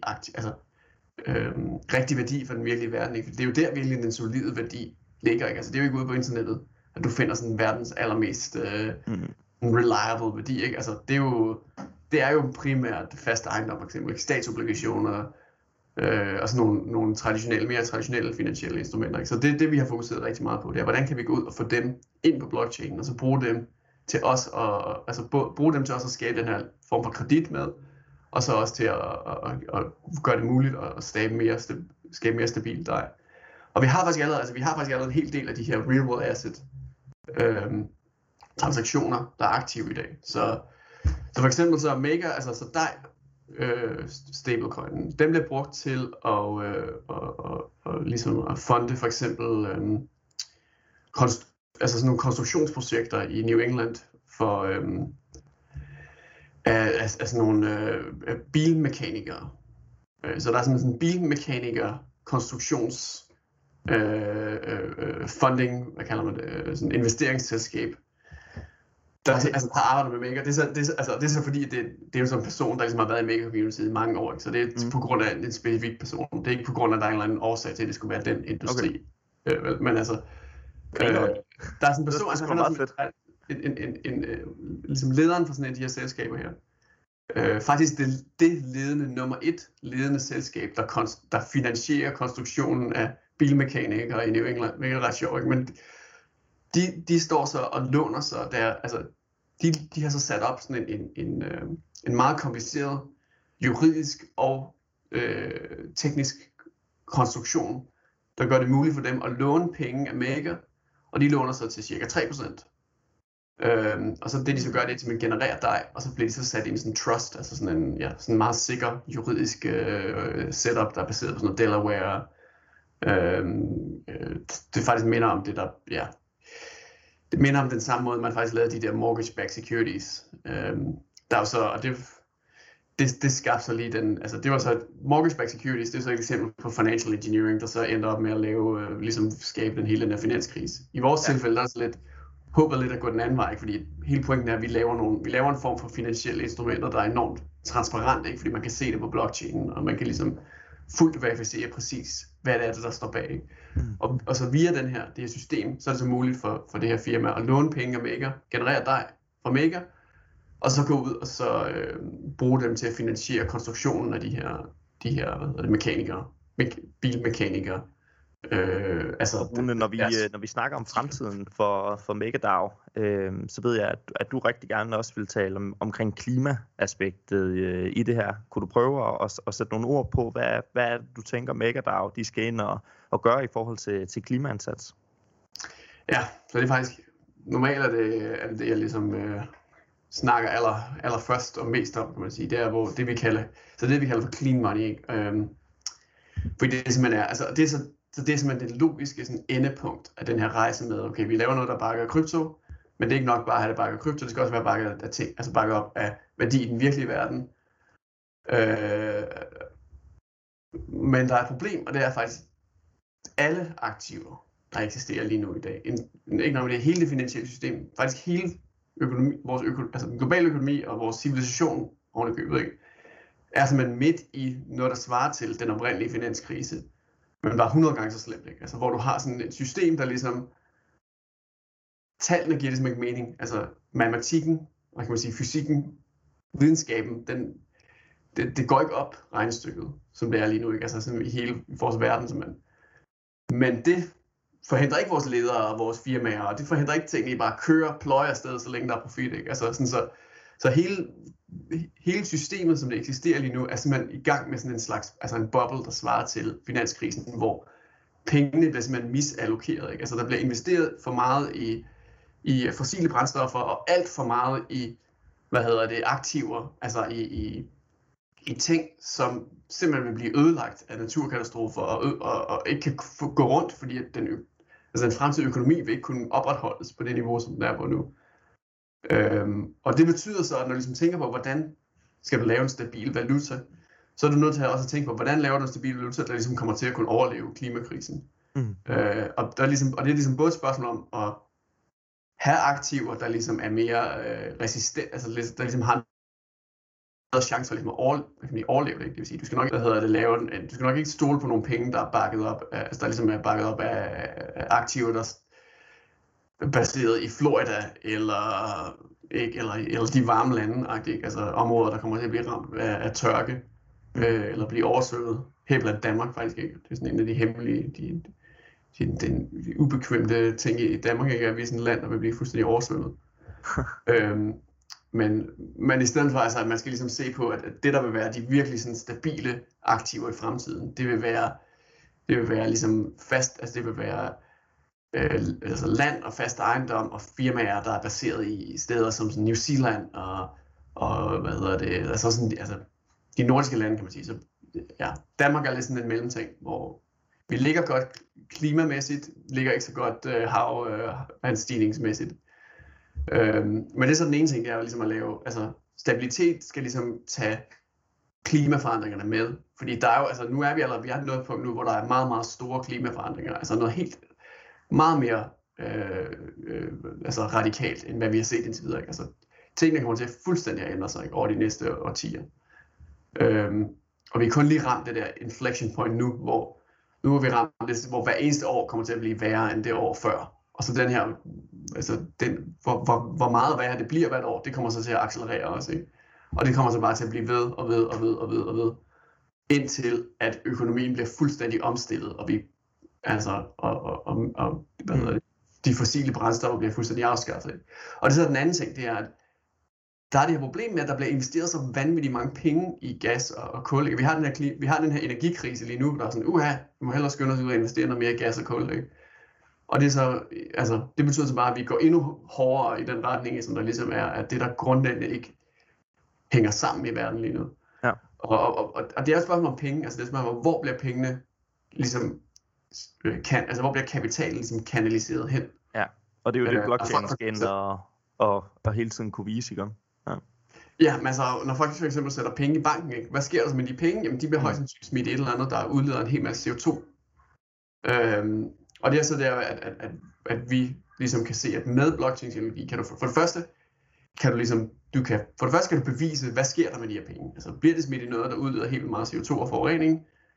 Og så tager du et eller andet logo og siger, at det er greenwashed. Altså, så siger du, ja, det er totalt green, det er green gas eller green coal, eller hvad andet jeg ikke, men altså, det er jo sådan, det fungerer lige nu, ikke? At der er ikke nogen måde, du kan bevise på, om noget er grønt eller ej. Så derfor så siger du bare, at det er grønt, og så i virkeligheden, så er det ikke grønt, ikke? Altså, og det er bare igen og igen, så det ligesom hænger sammen, ikke? Og med blockchain-teknologi kan vi ligesom begynde at bevise de her ting omkring forsyningskæderne, ikke? Og på den måde ligesom skabe en ny dynamik, hvor det er ikke nok ligesom at sige, det er grønt, og så lyve om det. Men du er ligesom nødt til at ramme en ny standard, hvor du beviser, at det er bæredygtigt, det du laver, ikke? Og så når du investerer i ting, så skal du ligesom...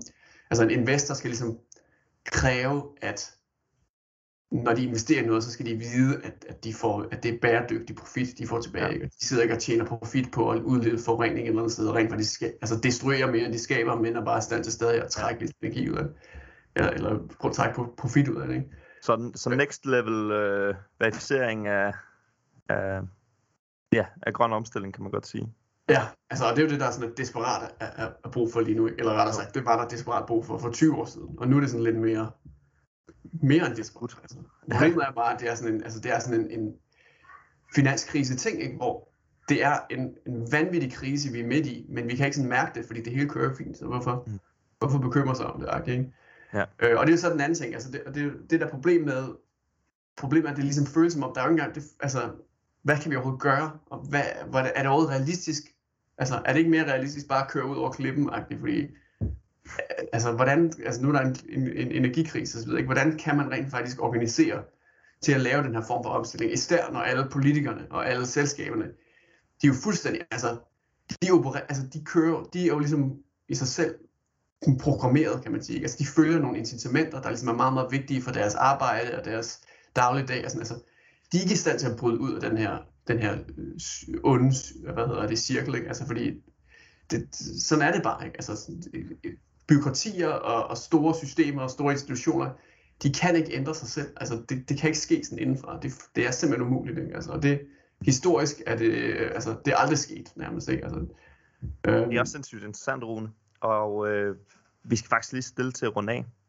Men Peter, jeg tænker, at vi skal lige høre fra dig i hvert fald. Hvad tænker du om alt det, du sidder og hører her?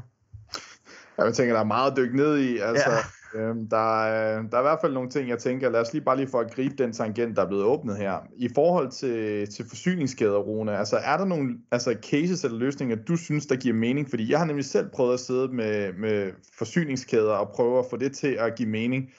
Og langt hen ad vejen, jeg sad med en case med falsk medicin, hvor vi prøvede at se, om hvordan vi kunne spore den ægte medicin bedre, for ligesom at kunne slå bedre ned på falsk medicin. Og det vi fandt ud af, det er bare, det er så umådeligt svært at få det der led, der hænger sammen med, at du har kæden, og så har du ting i den virkelige verden. Og få det til at give mening, fordi du kan bare fikse med ting uden for kæden, og det kan kæden i virkeligheden ikke rigtig opspore. Og det var en meget, meget svær løsning. Vi gav faktisk op på den, fordi vi tænkte, lad os fokusere på nogle andre ting, der er lidt mere lavt hængende. Og så, når jeg siger vi, så mener jeg den organisation, jeg arbejdede med.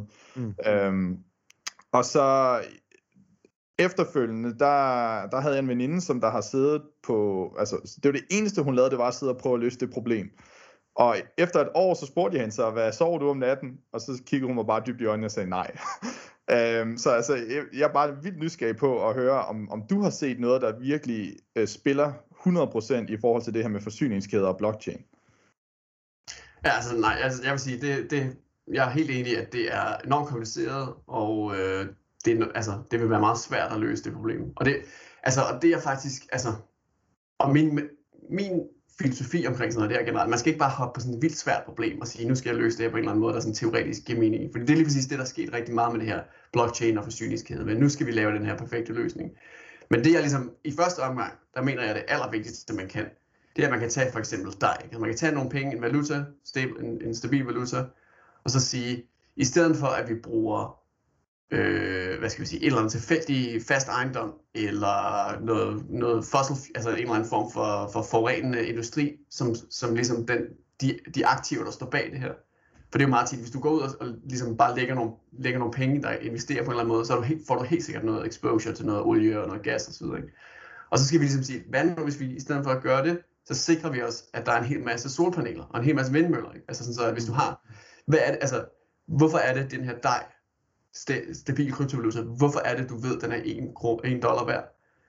Jamen det er fordi, jeg ved, at jeg har ligesom, den har bakket op af en hel masse vindmøller, der står og producerer strøm, og de tjener penge på at producere den der strøm, ikke?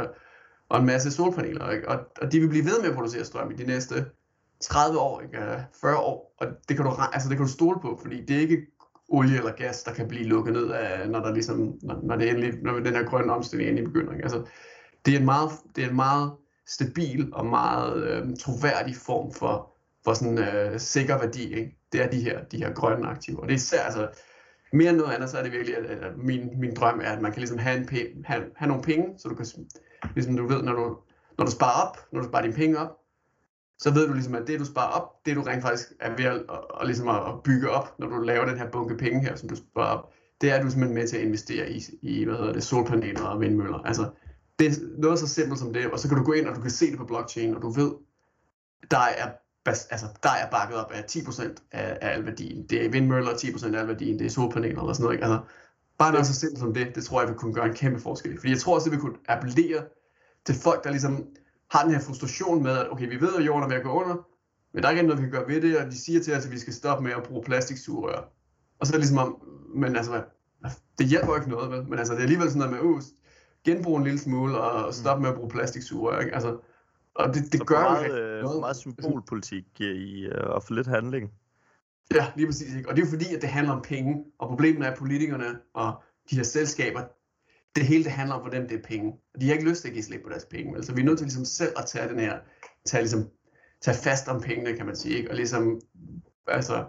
ligesom angribe problemet der, hvor det rent faktisk, altså hvor det virkelig betyder noget, hvilket er gennem, hvordan penge fungerer, ikke? Og det finansielle system fungerer.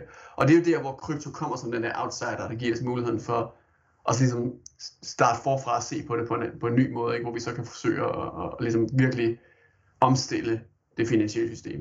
Blandt andet ved bare at sige, at det kan blive en succes, hvis du bare laver sørg for, at dine penge er bakket op af grønne aktiver, ikke? Og grøn energi. Det er fedt. Så tænker jeg også, Rune, vi bliver simpelthen nødt til at lige prøve at udforske Ethereum lidt, fordi det er sjældent, vi har en mand i studiet med så stor indsigt, som du har. Altså, nu snakker vi for eksempel om, at Dai bliver brugt mainstream i Argentina, og sideløbende så har vi Bitcoin, som nu er blevet godt implementeret i El Salvador. Du kan gå ind på en Starbucks og købe en kaffe med Lightning osv. Har I tænkt jer at stadigvæk blive ved med at være hovedsageligt Ethereum-baseret? Eller er der andre kæder, I har set ind i? Og hvis ja, hvad ser du ligesom i forhold til det, der sker i Ethereum lige nu? Der er jo rigtig meget snak om 2.0, der bliver forsinket, og der er mange holdninger, og der er mange, der sådan står og ikke rigtig ved, hvad de skal tænke. Altså, hvor sidder I i Maker, og hvordan ser I på det her? Ja, så vi sidder som... Grundlæggende så er vores mål altså at lave en decentraliseret, stabil kryptovaluta. Ikke? Og det, der er det kæmpe store problem med den her, med der er forskellige blockchains og scalability, altså det her med, at hvis du har en blockchain, så bliver den ligesom fyldt op, og så bliver det rigtig dyrt at sende transaktioner. Men problemet er ligesom, at det, der lige nu er set som værende alternativ, det er, at skal vi bruge mange forskellige, ikke? Skal vi både bruge Ethereum, og bruge Solana, og bruge Avalanche, og NIR og mange af de andre der. Men det der bare er det her kæmpe problem, det er, når du ligesom, hvis du bruger en protokol for eksempel, der både er baseret på Ethereum og Solana på samme tid for eksempel, ikke? Så den måde, du ligesom den protokol ligesom ligesom er forbundet imellem, altså forbinder sig selv imellem de to blockchains. Det er nødt til at være, altså det er så, jeg ved ikke, man siger, det er spilteoretisk realitet, eller nærmest fysisk realitet, at det, der ligesom forbinder de to blockchains, det er nødt til at være et centraliseret system. Så i praksis, lige så snart du er sådan en multi-chain, altså lige så snart du ligesom forsøger at være på mere end en blockchain ad gangen, så bliver dit system bliver i praksis, altså det vil ligesom have et hjemsted, kan man sige, hvor det vil være decentraliseret. Men alle andre steder, hvor det ikke ligesom er dets hjemsted, der bliver det centraliseret. Så det, altså, du kan bruge Maker og Dai, det kan du bruge på Solana for eksempel lige nu. Men det er ikke super interessant at bruge Dai på Solana, fordi det du rent faktisk bruger, det er ikke sådan rigtig decentraliseret Dai. Det er ligesom en IOU, altså det er ligesom en token, som du kan gå hen til et eller andet firma, eller rettere sagt til en multisig, ikke? Altså til en gruppe af firmaer, og så kan du ligesom sige, jeg vil godt have noget rigtig Dai for min den her IOU Dai. Men hvis de så ikke gider give dig rigtig Dai, så får du det ikke. Og du har ikke den her, altså den der form for sådan suverænitet og sikkerhed og alt det der, som blockchain egentlig handler om. Det forsvinder fuldstændig i den her situation, og det er desværre sådan et grundlæggende problem, der er ikke rigtig fundet nogen god løsning på det endnu, selvom man har kigget, altså det man har virkelig brugt mange år på at kigge på det. Så jeg tror virkelig, at fremtiden vil være, at det vil være, altså der vil være de her store sådan kontinenter af blockchains, der ligesom, altså hvor tingene ikke rigtig kan interoperere på den der måde. Altså og så beholde deres decentralisering. Så ting som centraliseret stablecoin, sådan Tether og sådan noget, det fungerer rigtig godt over det hele, ikke? Fordi det er i forvejen centraliseret, så det er ikke noget problem. Men et system som for eksempel Maker, altså man er nødt til at vælge et sted som sådan en slags hjembase, hvor du har den her decentralisering, og du har de her sikre, altså alle de her garantier, som det hele handler om at give brugeren med, at der ikke er nogen, der er ikke et firma eller en eller anden person, eller en eller anden CEO, der sidder og beslutter sig for, om skal du rent faktisk have dine penge eller ej. Og der er vi så, vi er gift med Ethereum, ikke? Fordi vi er opvokset med Ethereum. Der er ikke nogen måde, vi ville kunne flytte et andet sted hen og sige, nu skal vi ikke være Ethereum længere, nu skal vi være Solana eller sådan noget. Så i praksis så, ikke rigtig fordi, altså, det er simpelthen fordi, at min interesse er, at Ethereum skal blive en succes, så derfor er jeg ligesom, altså jeg er lidt det, man kan kalde en Ethereum maximalist, ikke? Altså, jeg vil meget gerne se, at Ethereum ligesom vinder det hele og ender op med at være det der kommer til at ligesom være systemet, som kører ligesom sådan det fremtidige finansielle system, og alt sådan noget blockchain, det alt sammen kommer til at være, altså det kommer til at være forbundet tæt til Ethereum på den ene eller anden måde.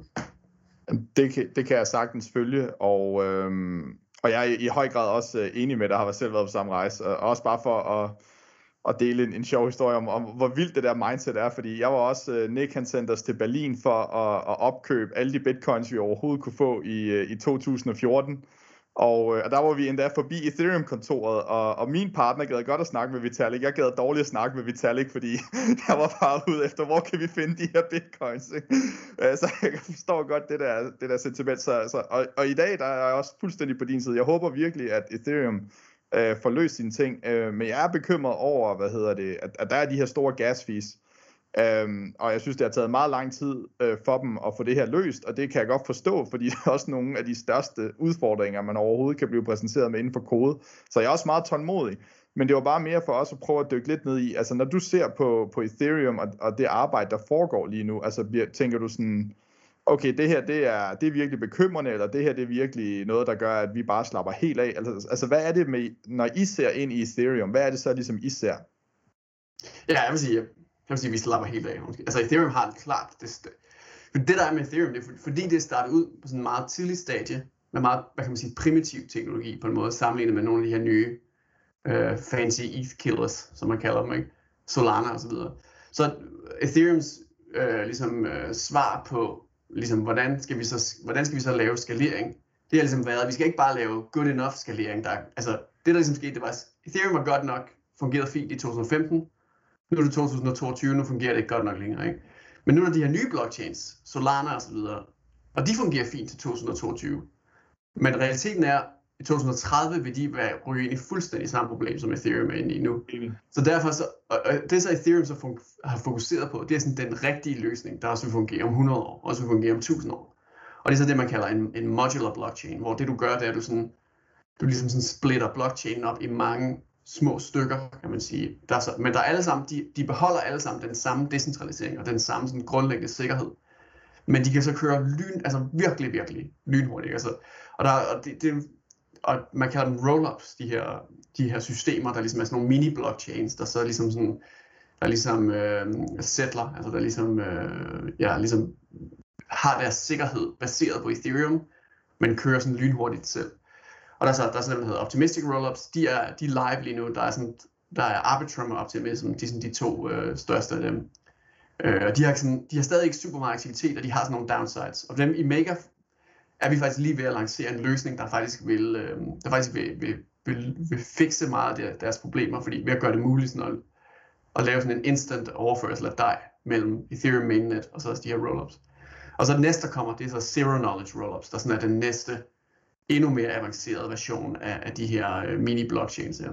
Og de kører simpelthen så hurtigt, de her zero knowledge rollups, at på Starknet, som der sådan er den mest avancerede af dem, der er lavet sådan nogle eksempler på, at de kører neurale netværk og sådan noget på en blockchain, ikke? Altså så vi snakker sådan et helt andet niveau af udregningskraft på en blockchain, ikke? Altså hvor du kan begynde at lave noget, der minder mere om det, du laver på en normal computer, men det er på et decentraliseret system, der er lige så decentraliseret som Ethereum, ikke? Det vil sige, principielt kunne du lave et neuralt netværk, der var fuldstændig ustoppeligt.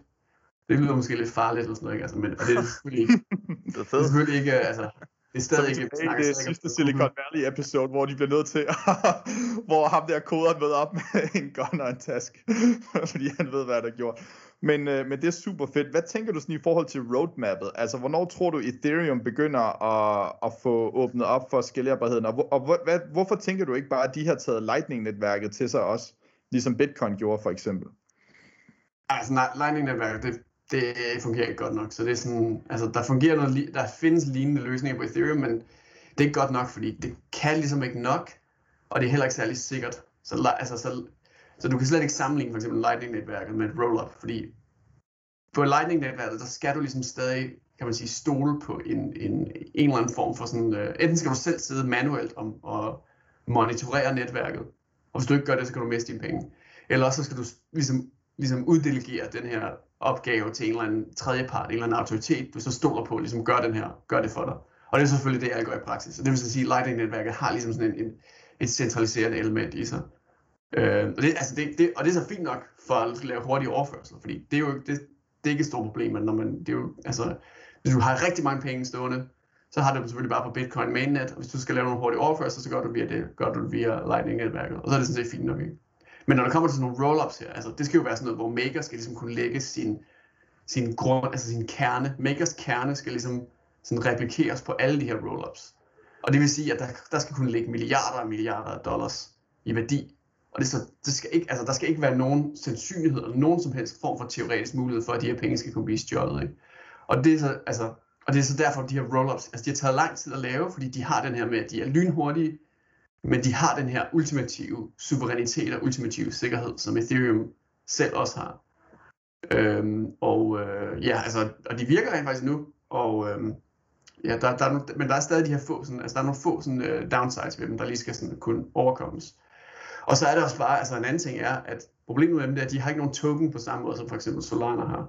Solana, det er egentlig de mest populære sådan Ethereum killers, altså de mest populære alternativ til Ethereum. Og det som Solana har gjort, det er, at de har lidt deres egen Solana-token, der svarer til den her Ethereum-token. Og dem har de så brugt til virkelig at dele ud til folk for at bruge apps på deres blockchain. Så du kunne få sådan nogle kæmpe høje yields på Solana. Og det samme med Avalanche, det er et andet eksempel, hvor du kunne få en rente på 100% på Avalanche på mange ting. Fordi at økosystemet ligesom har siddet og givet de her subsidier til forskellige finansielle applications, der er blevet lavet på dem. Og det er så ikke sket endnu på de her roll-ups. Men det kommer så faktisk højst sandsynligt til at ske sådan i 2022. Og det kunne være, der tror jeg, det er der, man begynder at se det rigtigt tage fat, at så vil de begynde at blive mere populære. Og så er der også de her opgraderinger, der kommer til Ethereum selv, Ethereum 2.0. Så vidt jeg ved, så vil det være i så den første, sådan, Ethereum vil stoppe med at være proof of work, det vil sige, at alle de her miners, de vil blive slukket i juli, tror jeg det er. Det er det, de targeter lige nu. Og nu må vi se, det bliver helt sikkert forsinket en smule, men altså nu har det virkelig været, det har været i gang så længe nu, de har det kørende på testnet nu, ikke? Altså, jeg har fulgt det her lige siden starten, ikke? Altså vi begyndte at snakke om det her i 2015, altså før Ethereum-nettet startede, snakkede vi allerede om det, der skulle ske nu, Og jeg har siddet fuldt med i det i så mange år, og ja, altså nu har jeg ligesom vendt mig til, at det skulle tage sin tid, men nu er vi virkelig ved absolut endepunkt, og det kommer rent faktisk til. Altså jeg er sikker på, at det kommer til at ske i 2022. Det er jo derfor, det har taget så lang tid. Det er jo, som du selv siger, det er jo fordi, der ligger simpelthen så mange fremtidige visioner i det, der bliver udarbejdet lige nu, at det bliver simpelthen nødt til at blive gjort ordentligt fra start af, ikke? Ja. Så ved I hvad? Vi bliver simpelthen nødt til at stoppe nu. Vi har snakket i, jeg tror vi har snakket i en time og et kvarter nu. Det er uden tvivl det længste podcast-episode, vi har haft, men jeg har jo ikke villet afbryde, fordi det har været sindssygt interessant, det vi har snakket om. Og selvfølgelig så skal Peter have en stor tak for at være med her, men Rune, du skal jo også have en kæmpe stor tak for, at du vil sætte tid af. Jeg kunne høre, at du har nogle børn i baggrunden, du har forladt for at sidde og tale krypto med os, og det skal du altså have tusind tak, fordi du vil komme ind og gøre os lidt klogere på Maker, din egen rejse og fremtidige visioner her. Så tusind tak. Jeg håber, du har lyst til at være med i et andet afsnit, hvor vi kan dykke ned i nogle af de ting, vi har snakket om her. Vi vil i hvert fald rigtig, rigtig gerne se dig igen herinde. Ja, men tak skal I, og ja, det var hyggeligt. Det var godt. Jamen, så vil jeg sige tak for i dag, og så må I have det godt.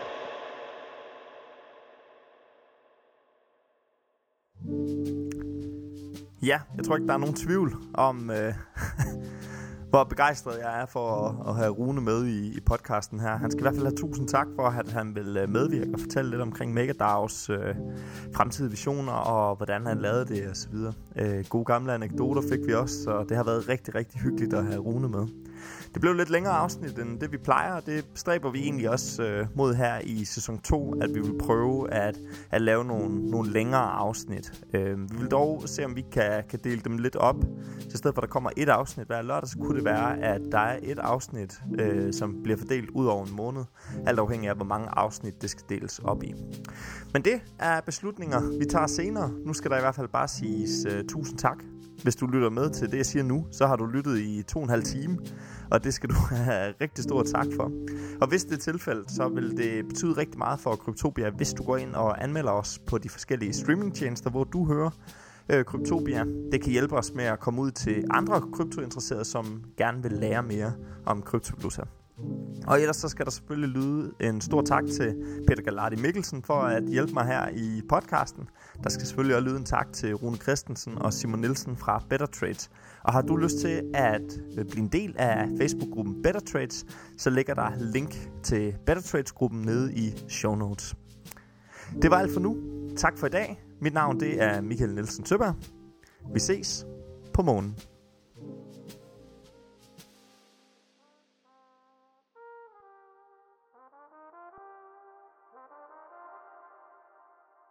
Du lytter til Kryptopia, en podcast om kryptovaluta.